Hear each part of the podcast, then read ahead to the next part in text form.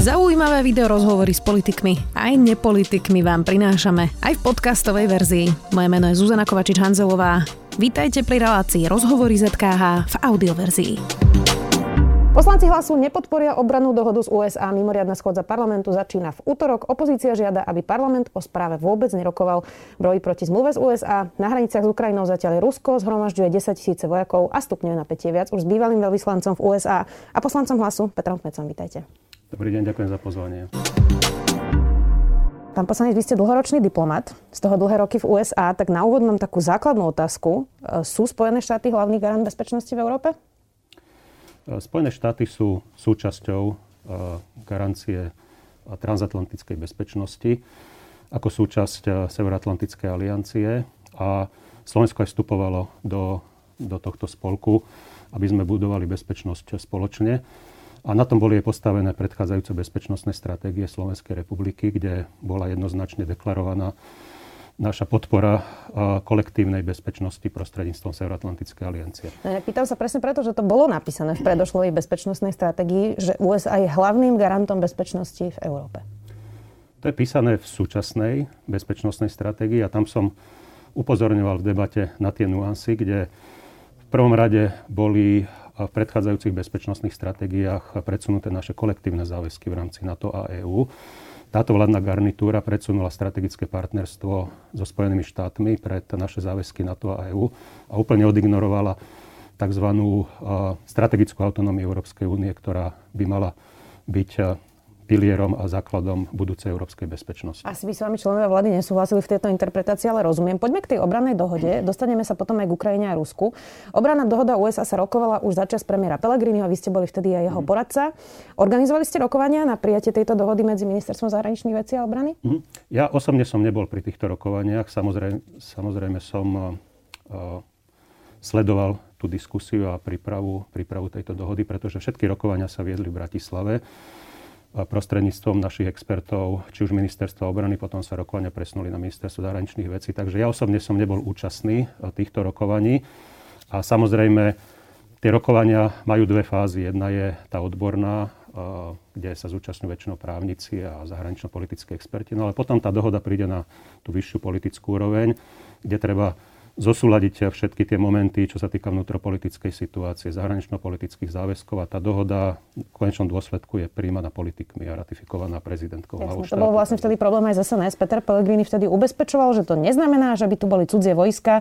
8. januára tohto roku Peter Pellegrini zase hovoril, že žiadne referendum o zmlave nie je potrebné, aby na druhý deň už hovoril, že ho podporuje.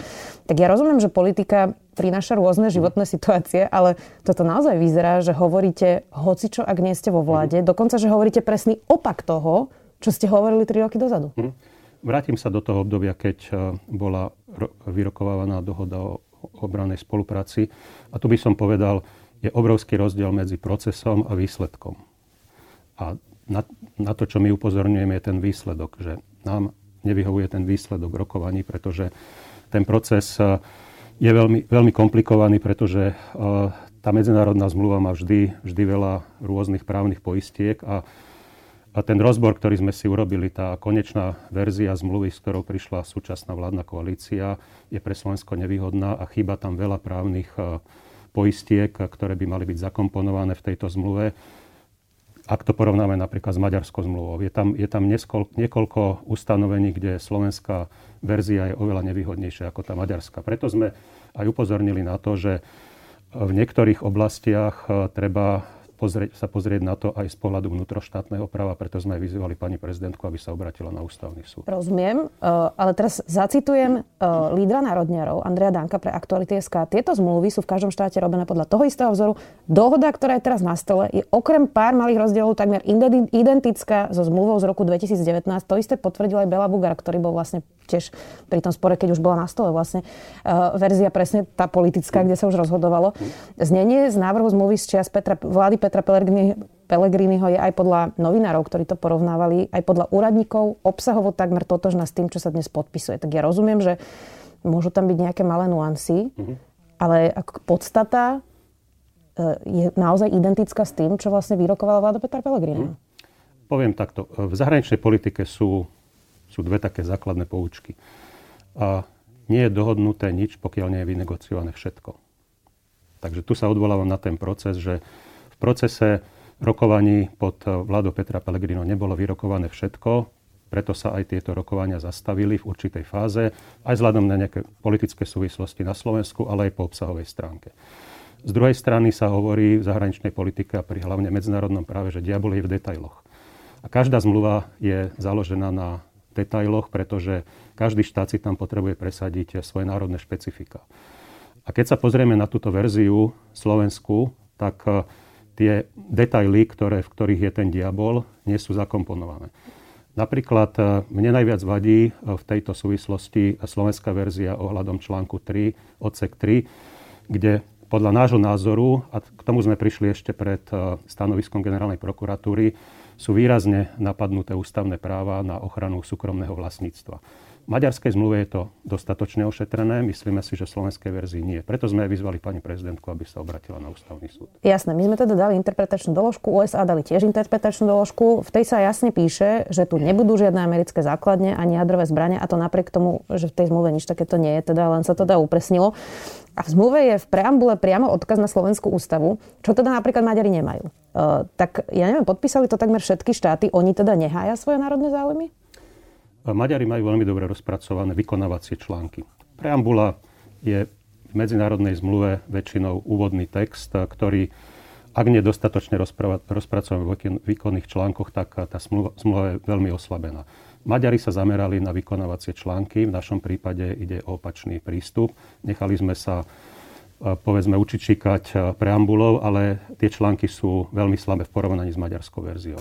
A tu, tu napríklad toto ústavné právo nie je ošetrené. Takže ja si myslím, že naši, naši slovenskí vyjednávači neurobili dobrú prácu. Americkí vyjednávači naopak urobili skvelú prácu, sú veľmi spokojní. Aj v tej interpretačnej doložke je, je povedané, okrem toho teda, že sa odvoláva na Ústavu Slovenskej republiky, je povedané aj to, že interpretačná doložka prezidentky Slovenskej republiky nemá žiadne právne účinky. Americká ne, strana si bude... právny text, to tak, je tam napísané. Americká strana si bude vykladať e, text zmluvy podľa svojho vlastného uvaženia. Dobre, keď som teda pochopila, že čo vám najviac prekáža, hovorili ste o tom článku o súkromnom vlastníctve, čiže vy netvrdíte to, čo napríklad hovorí Smer, že táto zmluva znamená okupáciu a že tu budú americké základne. Vychádzame z toho, že ten právny poriadok eh, Slovenskej republiky vyžaduje rozhodovanie o akékoľvek prítomnosti cudzích vojsk na území Slovenska, takže tam vidím určité poistky, eh, že slovenská strana sa ešte bude rozhodovať o tom, či na naše územie prídu vojska alebo nie v tom Dobre, čiže to dôsledku. americké základne. Nie, z nášho, pohľadu, z nášho pohľadu nie je tam toto riziko. Rozumiem. Uh, ja rozumiem, že niekto v opozícii používa hyperboli aj nejakú inú argumentáciu, ale kde je tá hranica pre vás, pán poslanec? Kde je hranica medzi tým, že čo ste ochotní ako keby povedať 3 roky dozadu uh-huh. uh, a potom ako keby niečo naopak vlastne k tej istej zmluve, uh, keď už ste potom v opozícii. A, a akú máte hranicu medzi tým, že čo ste hajili predtým a čo ste hajili potom, lebo o, o vás sa teda traduje, že vy ste boli najproamerickejší veľvyslanec veľvyslanec zo skoro všetkých veľvyslancov, ktorých sme mali v USA. Uh, tak uh, ako máte vy nastavenú tú hranicu, že čo teraz hovoríte v parlamente a čo ste vlastne hájili predtým, keď ste roky boli hm. diplomatom? A k tej prvej otázke. Pre mňa hranica rešpekt ústave a rešpektovanie ústavy. Ja neakceptujem vyhlásenia či už z americkej strany alebo zo strany našich vládnych predstaviteľov, že zmluva je v súlade s ústavou Slovenskej republiky. Ja budem rešpektovať, ak to povie ústavný súd. A sú tam pochybenia, sú tam veľmi, veľmi silné kritiky, či už zo strany prokurátorov, sudcov, rešpektovaných. A myslím si, že v tejto vyhrotenej spoločenskej situácii by bolo hodné spýtať sa ústavného súdu, či fakt je táto zmluva v súlade s ústavou a s ústavnými zákonmi. Čo sa týka tej druhej, druhej otázky, bohužiaľ situácia na Slovensku sa dostala do do takého stavu, že delíme spoločnosť, či je proamerická alebo proruská. Je to slabosť eh, mladých štátov, mladých demokracií, že majú potrebu upínať sa k jednej alebo druhej veľmoci a zabudajú na svoje národno-štátne záujmy. Ja som vždy, keď som pôsobil v Spojených štátoch amerických, som presadzoval svoje národnoštátne záujmy a záujmy Slovenska. V tej prvej fáze to, to bolo jednoznačne... americky neznamená, že, nie je proti, že, že je protislovenský, aby sme si to iba ujasnili. Že to, že niekto má ako keby nejaké inklinácie k, k, k Spojeným štátom nie, a nie, rešpektuje, to... že sú nejakým garantom bezpečnosti a že sme spolu v aliancii, tak to neznamená, že to je protislovenské. Ale, ale dostali sme sa do situácie, že rozdelili sme túto spoločnosť na to, že jedna časť je proamerická, druhá je proruská. A si myslím, že toto je veľmi zlá debata. Samozrejme, že keď presadzujeme niektoré záujmy v Spojených štátoch, či už v Európe alebo v regióne, ktoré sú v našom záujme, tak samozrejme, ako ja, ja, s tým, ja to plne rešpektujem. Ide len o to, že dneska, dneska máme postavenú tú politiku, že automaticky, čo je americké, tak je proslovenské. A to nie je pravda. Ja, Pretože ja mám, skôr... mám skúsenosti z USA 10 rokov, uh-huh. že USA si strážia svoje záujmy. To, čo vyšiel prezident Trump s poučkou America First, Amerika na prvom mieste. To sa presadzuje aj, aj pred ním sa to presadzovalo, aj po ňom. A v prvom rade sa presadzujú americké záujmy. My si Jasné. musíme Veď, nájsť ten svoj to, slovenský To je to debata, ktorá sa bude viesť určite aj v Európskej únii. Ten odklon vlastne Spojených štátov od Európy, ten je jasný už, už, už za Obamu. V tom máte úplnú pravdu. Ale ja sa skôr pýtam teraz nie na to, že, že americké, ruské a kde má sa Slovensko, ale skôr na to, že hlas často vajatá pri takých témach, kde možno by bolo dobré, aby sa postavili jasne. A teraz dám príklad. Očkovanie. Aj očkovať, aj neočkovať, aj sa niektorí zaočkovali, aj sa niektorí nezaočkovali. Aj najprv treba povinne očkovať dochodcov, povedal váš líder, potom z toho uh, ustúpil. Teraz vidíme vlastne, že najprv ako premiér presadzoval tú dohodu, teraz ste vlastne proti nej. Uh, tak na, na akej škále sa vlastne rozhoduje vaša strana a či to nie je len podľa prieskumov? Mm. Tak opäť Očkovanie by som asi teraz nerozoberal. Sme za, to iba sme za dobrovoľné očkovanie, takže to sa nikdy nemenilo. 90% nášho predsedníctva je zaočkovaných, 70% našich stupencov, podporovateľov je zaočkovaných, takže máme relatívne vysoké čísla, napriek tomu, že presadzujeme dobrovoľné a nie povinné očkovanie. Táto vládna koalícia sa to neodvážila takisto presadiť, takže v tomto zmysle si myslím, že to povinné očkovanie je len taká teoretická... Všetkým asi chcete naznačiť? Asi, asi, asi v podstate, malo by to byť asi na vládnej koalícii, aby sa rozhodla a išla, išla do toho nejakým rázným, uh, rázným, ráznou politikou. Ale rozumiete tej otázke, ktorú kladiem? Uh, ako, ja túto otázku nerešpektujem, pretože zase, keď sa vrátime k tej zmluve, tak uh, rokovali sme o tej zmluve. Ak by to zostalo v určitej fáze, že je to investičná zmluva a budú ošetrené všetky tie podmienky, ktoré predseda Pellegrini to, v tom čase v roku 2019 odprezentoval. Ochrana územnej celistvosti, suverenita a nerozmiestňovanie cudzích vojsk na našom území a všetky tieto ústavnoprávne, rešpektovanie Ale to ústavy. Hovorili, že to tam je, že vy rozporujete hlavne to súkromné vlastníctvo. A, a to je rešpektovanie ústavy. To, tam, mm. to bolo jednou z podmienok. Takže toto nebolo naplnené. A Iná by bola situácia, ak by sa pani prezidentka obratila na ústavný súd a ústavný súd by povedal, že táto zmluva je v súlade s ústavou, s ústavnými zákonmi. To by bola iná situácia, tam by sme sa museli rozhodovať iným spôsobom. Ale hovorím, že je, je obrovský rozdiel medzi procesom a tu, tu by som nezmiešával to, že Peter Pellegrini bol za túto verziu zmluvy. To si myslím, že je nekorektné tak a nesprávne. Všetci hovoria, že bola totožná, tak ja sa preto na to pýtam. Nie je to, ale pravda, teda... nie je to pravda. Uh, nevideli, sme, nevideli sme tú verziu, tú konečnú verziu, keď sa rokovania zastavili. Ani ja som ju napríklad nevidel, mm. ale vidím túto verziu a viem ju porovnávať s ostatnými krajinami. Uh, tie, ktoré ju ratifikovali a ktoré ju majú zverejnené na svojich webových stránkach. Takže je, sú to verejné dokumenty a ľudia si to môžu porovnať. Pán poslanec, ale teraz ste, neviem, či uh, asi nedopatrením povedali, že vy ste vlastne tú verziu, ktorú rokoval Peter Pellegrini, nevideli, takže mohla byť totožná s tým, čo teraz rokujeme. Ja, ja, ja, ja hovorím, že je obrovský rozdiel medzi procesom, ktorý, nie, nie, ktorý ja bol nedokončený. Na to, že vy ste povedali, že ste ju nevideli, to, čo Peter Pellegrini vyrokoval, videli ste túto a vádia vám tie detaily, tomu rozumiem.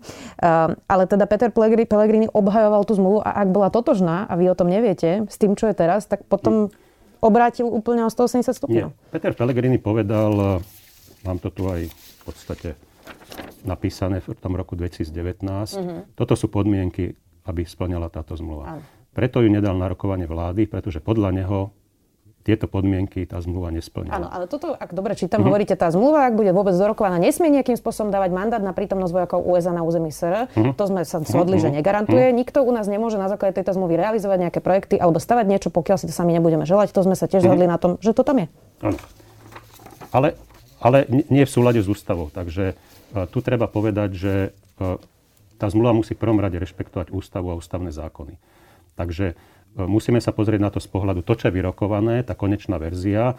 A ja, ja sa nehádam, že táto zmluva je totožná s tou, ktorú, ktorá je vyrokovaná teraz, pretože ten proces nebol nebol ukončený, ten proces sa nedostal na vládu. Ja by som to vedel porovnávať, ak by vláda Petra Pellegriniho schválila určitú verziu, tá by sa nedostala do parlamentu, povedzme, a porovnávali by sme Rozumiem. so súčasnou verziou. Takže toto sú, toto sú veľmi teoretické diskusie a myslím si, že to je súčasť propagandy tejto vlády, ktorá hovorí, že tá zmluva, tá verzia zmluvy pod Petrom Pelegrini bola rovnaká, pretože oni sa boja vysvetľovať a presadzovať túto zmluvu. Ja tak niektorí by hovoriť, že toto je súčasť vašej propagandy, e, keď vlastne ste otočili, ale to iba hovorím, že čo by mohli na to povedať oni, aby zaznel aj protinázor. Aby sme si stále ujasnili, čo teda navrhujete? Nepodpísať to a prísť o tých 100 miliónov?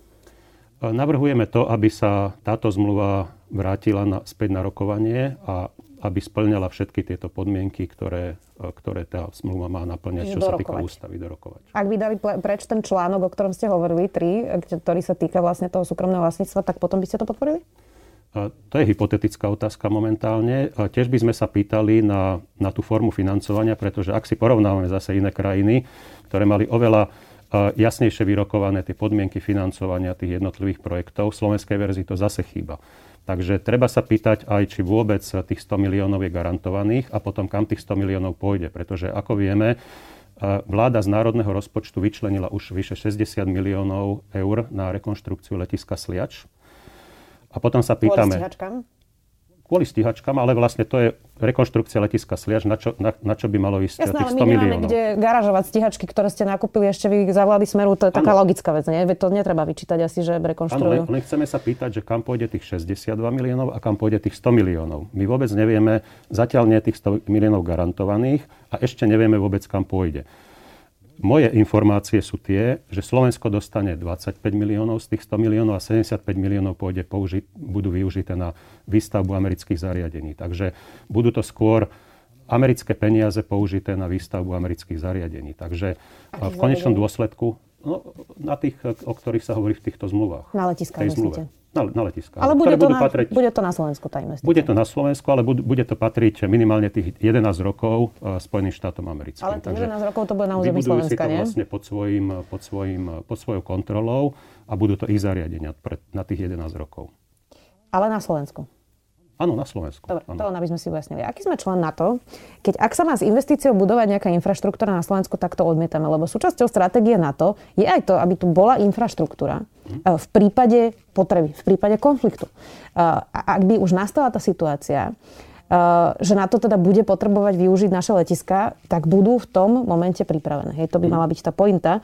Tak to je ako keby sme chceli mať, ja neviem, ako hyperbolu, poviem tiež nejakú aplikáciu na mobile, ale máme ešte stále tlačítkový telefón a docvakne nám, že ho máme vymeniť, až keď teda už tá aplikácia bude všade bežať. Hej. Čiže aký sme my vlastne člen na to, ak nechceme mať tú infraštruktúru, Teraz sa diskutuje, či vôbec prijať tých tisíc vojakov v prípade potreby, keby prišlo teda k tomu. Um, ale chceme byť súčasťou na to a zároveň nedávať 2% a chceme sa tak ako keby viesť na vlne. Nie je to mhm. alibizmus? Tak e, predchádzajúce vlády smerovali k tomu, že sme sa približovali k plneniu 2%. A teraz máme tie výtky, že sme nakúpili americké stíhačky a, a že sme nakupovali e, ďalšie zbraňové systémy. A z druhej strany treba rozlišovať medzi bilaterálnou spoluprácou s USA, našimi záväzkami v rámci NATO. My plne rešpektujeme a strana Hlas sociálna demokracia sa plne k tomu hlási, že treba naplňať článok 5 ako súčasť kolektívnej obrany. V rámci toho naplňame aj naše záväzky v prípade členských štátov, ktoré sa cítia ohrozené, to je článok 4. Takže rozmiestňujeme aj naše zbraňové systémy a našich vojakov v, krajinách, ktoré ktoré ho to požiadajú. Takže ja si myslím, že sme plnohodnotný a rešpektovaný a zodpovedný člen. Čo sa týka rozmiestňovania infraštruktúry a prípadne vojakov, príslušníkov cudzích ozbrojených síl na našom území, my vyžadujeme najprv hlbokú diskusiu na Slovensku. My navrhujeme, aby sa v Národnej rade Slovenskej republiky viedla diskusia o tom, aké aké spôsobilosti má Slovenská republika, aké spôsobilosti potrebujeme od našich partnerov v rámci NATO. Pretože my nemáme vyšpecifikované, čo v rámci tejto narasta- situácie okolo narastajúceho napätia na ukrajinsko-ruskej hranici vieme si vyriešiť v rámci našich národných záujmov. Napríklad Maďari to už majú vyšpecifikované. A nevieme si povedať, čo my vlastne potrebujeme od našich, od našich partnerov. Rieši sa to niekde v NATO v rámci nejakého širšieho kontextu, ale my nemáme národné plány, národné stratégie, aby sme povedali, čo my vlastne chceme od NATO. A keď si, keď si zoberieme tieto zbraňové systémy, tak tam treba povedať, že uh, Slovensko je veľmi rešpektovaný člen a napríklad aj vzhľadom na ten nákup stíhačiek uh, okamžite, keď sme ohlasili tento nákup, tak e, štruktúry NATO nás požiadali, aby sme, aby sme vložili naše spôsobilosti do, do NATO. Rozumiem, Takže... to, to, to ani nerozporuje, ja si myslím, že ni, nikto. Ale keď už ste spomenuli ten konflikt uh, Rusko-Ukrajina, tak poďme teraz hlbšie k tomu. Je Rusko agresor? Uh, v, zmysle, v zmysle akom? Čo sa týka čo sa týka ohrozovania bezpečnosti Áno. NATO alebo, Európy, alebo svojho, NATO, alebo Ukrajiny. Svojho Či je agresor? Z pohľadu, z pohľadu našich, e, našich záujmov v rámci NATO, čo sa týka článku 5. E, Rusko nie je agresor. Rusko e, narušilo územnú celistvosť v susedných štátoch, to treba povedať, a nezákonne anektovalo niektoré územia. Nie je to definícia Krym. agresie? Môžeme to, môžeme to v podstate definovať rôzne. Potom môžeme povedať, že na to bolo agresor bývalej Jugoslávii a anektovalo Kosovo. Takže tie analogie sa potom e, dá, dá, dajú prinášať no, rôznym spôsobom. interpretácia, pán poslanec, ale tak skúsim sa spýtať inak. Je Rusko bezpečnostná hrozba pre Európu a pre Slovensko? E, takto. Pre Slovensko nie. Rusko môže predstavovať bezpečnosť, bezpečnostnú hrozbu pre Ukrajinu alebo Gruzínsko, pretože je, v ňom, je s nimi v otvorenom ozbrojenom konflikte. Čiže pre Slovensko nie, ale pre Európu áno, rozumiem správne? Pre Európu tiež nie, pretože ja si myslím, že Rusko, Rusko nemá záujem uh, vojensky zasiahnuť uh, na území uh, akéhokoľvek členského štátu NATO, pretože článok 5 je dostatočne odstrašujúci nástroj na to, aby si Rusko uvedomilo, že akékoľvek územie, ktoré by chcelo napadnúť, tak by tie, tie následky boli zničujúce pre Rusko. Ako inak sa dá nazvať zhromažďovanie armády na hraniciach, potom čo v 2015 ešte obsadili časť územia ako agresia? Ako inak sa to dá nazvať? Takto, e, musíme sa pozrieť e, na, na, na tú históriu od 90. rokov, keď, e, keď sa začala budovať nová európska bezpečnostná architektúra. A tam, tam Rusko zohrávalo veľmi významnú úlohu, dokonca aj rozširovanie NATO bolo podmienené tým, že Rusko musí byť súčasťou budovania celoeurópskej bezpečnostnej architektúry. Ron Asmus, ktorý je otcom, otcom vlastne rozširovania NATO, zdôrazňoval, že bez e, udržania Ruska v rámci dialogu so západnou Európou rozširovanie NATO nemá význam, pretože rozširovanie NATO malo za úlohu znižiť nacionalizmus v týchto jednotlivých členských krajinách. Takže my, my sme sa dostali do situácie, že rozširovaním NATO úplne k ruským hraniciám sa udial určitý proces, paralelne s tým, že Rusko bolo vyčlenené z diskusí o celoeurópskej bezpečnosti. Pán poslanec, ale to je už ako keby 30 rokov dozadu a ja sa teraz úplne normálne pýtam, že po 2015 hm. a po tom, čo vidíme teraz, či to, čo robí Rusko, je agresia. A nerozumiem tomu, že prečo sa tomu vyhýbate to tak pomenovať. No, 30 rokov dozadu je súčasť toho, čo sa teraz deje. Pretože my, my sme urobili určité kroky, ktoré išli proti záujmom Ruska. A teraz e, vlastne ten proces je postavený na kryžovatke, že buď sa dostaneme do situácie, že bude nová studená vojna, alebo začneme rokovať o novej bezpečnostnej architektúre. To je kryžovatka, ktorá tu je. A sú tu vlastne aj dve školy v rámci západnej, západného tábora a to je vlastne ísť nejakým silným silovým jazykom voči Rusku, ktorý podporuje Spojené štáty, Polsko a pobaltské krajiny. A druhá Druhá alternatíva je to, čo presadzuje e, Francúzsko a Nemecko v súčasnosti. To je kivadlová diplomácia v snahe vytvoriť e, novú strategickú rovnováhu, ako to nazýva prezident Macron. Pozerala som si vaše staršie výroky, aby som ich porovnávala s tými terajšími. Napríklad takto pred rokom ste v, e, v slovenskom rozhlase v relácii z prvej ruky hovorili toto. Ako vidíme aj na prípade Ukrajiny, ale aj Gruzinska a Československa v 68., keď tie verbálne vyjadrenia podpory zo strany západu smerom na východ boli silné, ale konkrétne činy nenasledovali, týkalo sa to aj Československa v 68., Gruzinska a v 2015 aj Ukrajiny. Bojím sa, že sa zopakuje ten istý scenár. To bol začiatok roka 2021.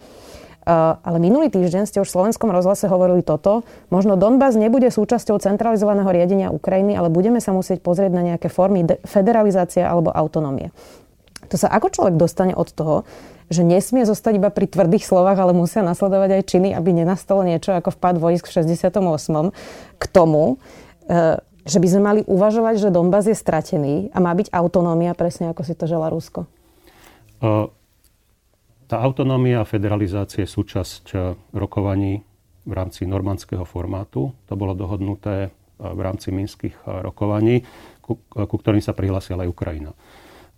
Ukrajine, ale tie dohody sa nedodržujú z obidvoch strán. No, Ukrajina, Ukrajina momentálne je v takej vnútropolitickej situácii, že odmieta tieto minské, minské dohody. A preto aj dochádza k radikalizácii tejto situácie priamo na mieste. Takže ten politický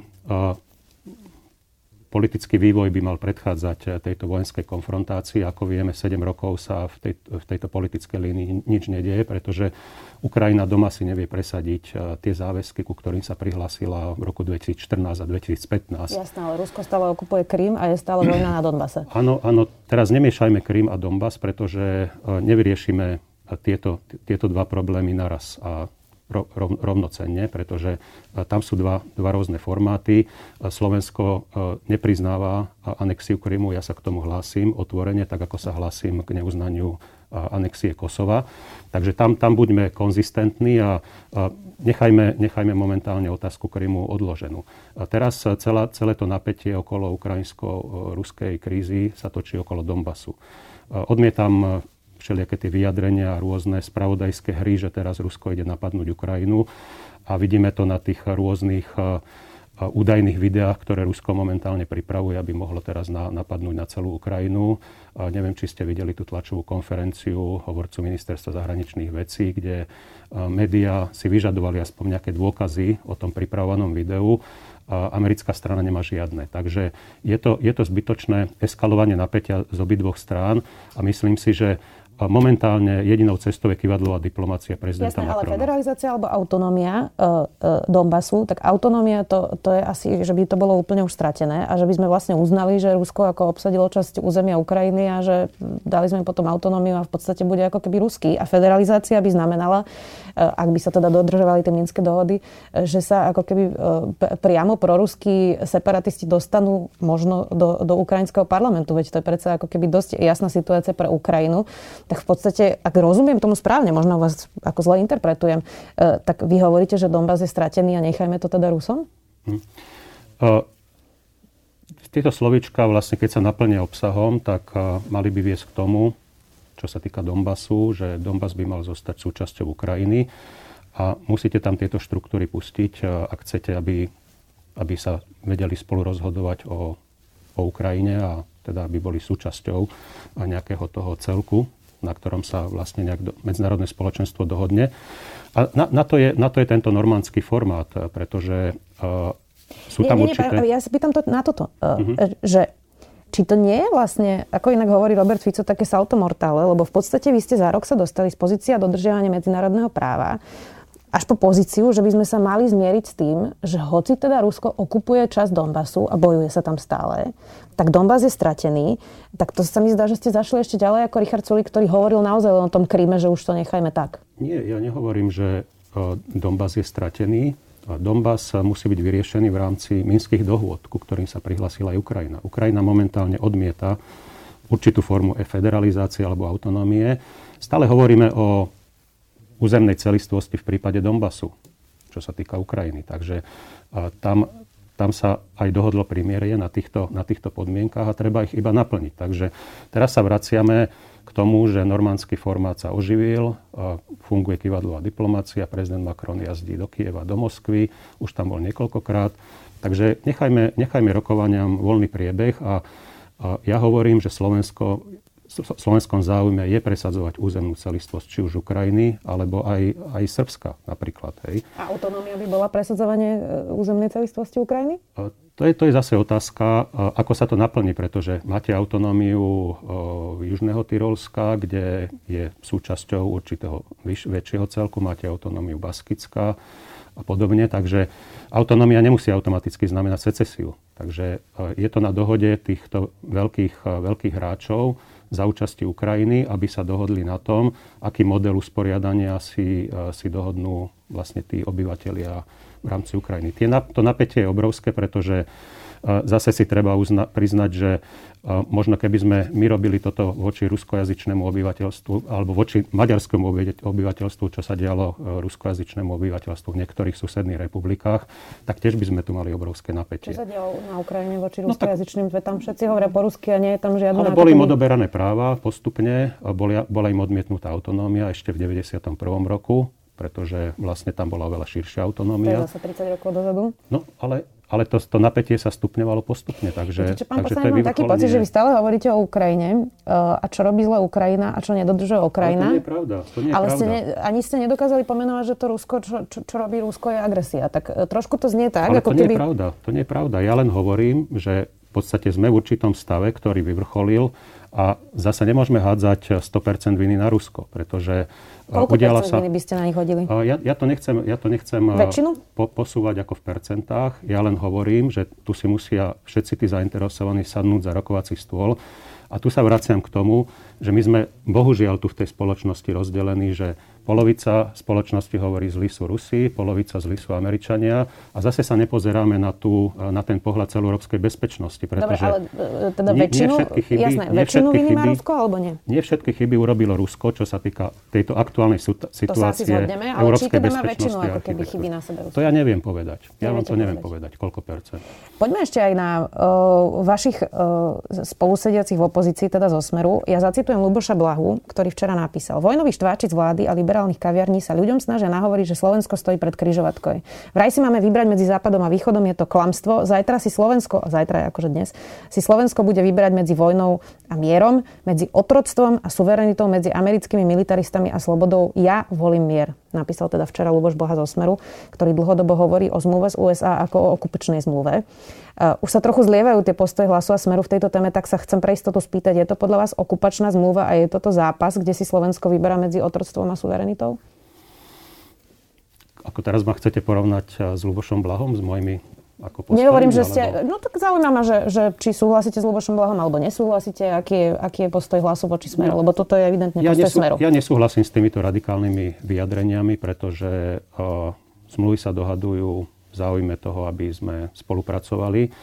Uh, my, my hovoríme, že uh, naša spolupráca, čo sa týka bezpečnostnej architektúry v Európe a európskej bezpečnosti by mala byť prioritne vedená prostredníctvom našich záväzkov NATO a Európskej únie s dôrazom na silnejúcu strategickú autonómiu Európskej únie, pretože o európskej bezpečnosti by v prvom rade mali rozhodovať Európania. Pretože Spojené štáty tu majú svoje záujmy a Spojené štáty nevždy kopírujú záujmy európskych partnerov. To sa myslím zhodneme na tom asi všetci. E, ale predstavme si, že by ste boli vo vláde Smera hlas. Mohol by byť Luboš Blaha dobrý minister zahraničných vecí podľa vás? Veľmi hypotetická otázka a na to nebudem odpovedať pretože neviem, že či Luboš Blaha má vôbec ambície stať sa ministrom zahraničných vecí. Hlas veľmi opatrne hovorí aj o prípadnej spolupráci s republikou, že to moja posledná otázka z tej domácej politiky. A hovorí, že Marian Kotleba nie, lebo to sú vlastne extrémisti, ľudová strana naše Slovensko. A detsti si ani odkaz SMP. Republika ale vyšla práve z tejto strany. E, na rovnakých základoch. V podstate ako keby majú dlhoročné DNA tí ľudia v republike, e, ako má Marian Kotleba. Tak viete si vy osobne teraz myslím predstaviť, že opäť hypotetická otázka, pán poslanec, že by ste sedeli vo vláde s republikou, s Milanom Uhrikom, s Milanom Mazurekom? Zase veľmi hypotetická otázka, ale ak môžem na to povedať e, jedno, vylúčili sme spoluprácu s LSNS a Oľano, čo sa týka komunálnych volieb Zatiaľ nie je debata o parlamentných voľbách, ale čo sa týka teda mňa, mňa osobne, tak neviem si predstaviť takú spoluprácu. Tak to bola, myslím, jasná odpoveď. Ďakujem vám veľmi pekne. Ďakujem, že ste si našli čas. Uvidíme, ako to dopadne s obranou dohodou z USA. Poslanec hlasu Peter Kmec, ďakujem. Ďakujem pekne. Dovidenia. Počúvali ste podcastovú verziu relácie Rozhovory ZKH. Už tradične nás nájdete na streamovacích službách, vo vašich domácich asistentoch, na Sme.sk, v sekcii Sme video a samozrejme aj na našom YouTube kanáli Denníka Sme. Ďakujeme. Volám sa Juraj Rizman a v denníku SME pre vás pripravujem reláciu Bezpečne.sk. Reláciu o tom, že obrana a bezpečnosť, či sa nám to páči alebo nie, sa týka nás všetkých. Reláciu Bezpečne.sk nájdete vo videosekcii denníka SME a jej podcastovú verziu vo všetkých podcastových aplikáciách.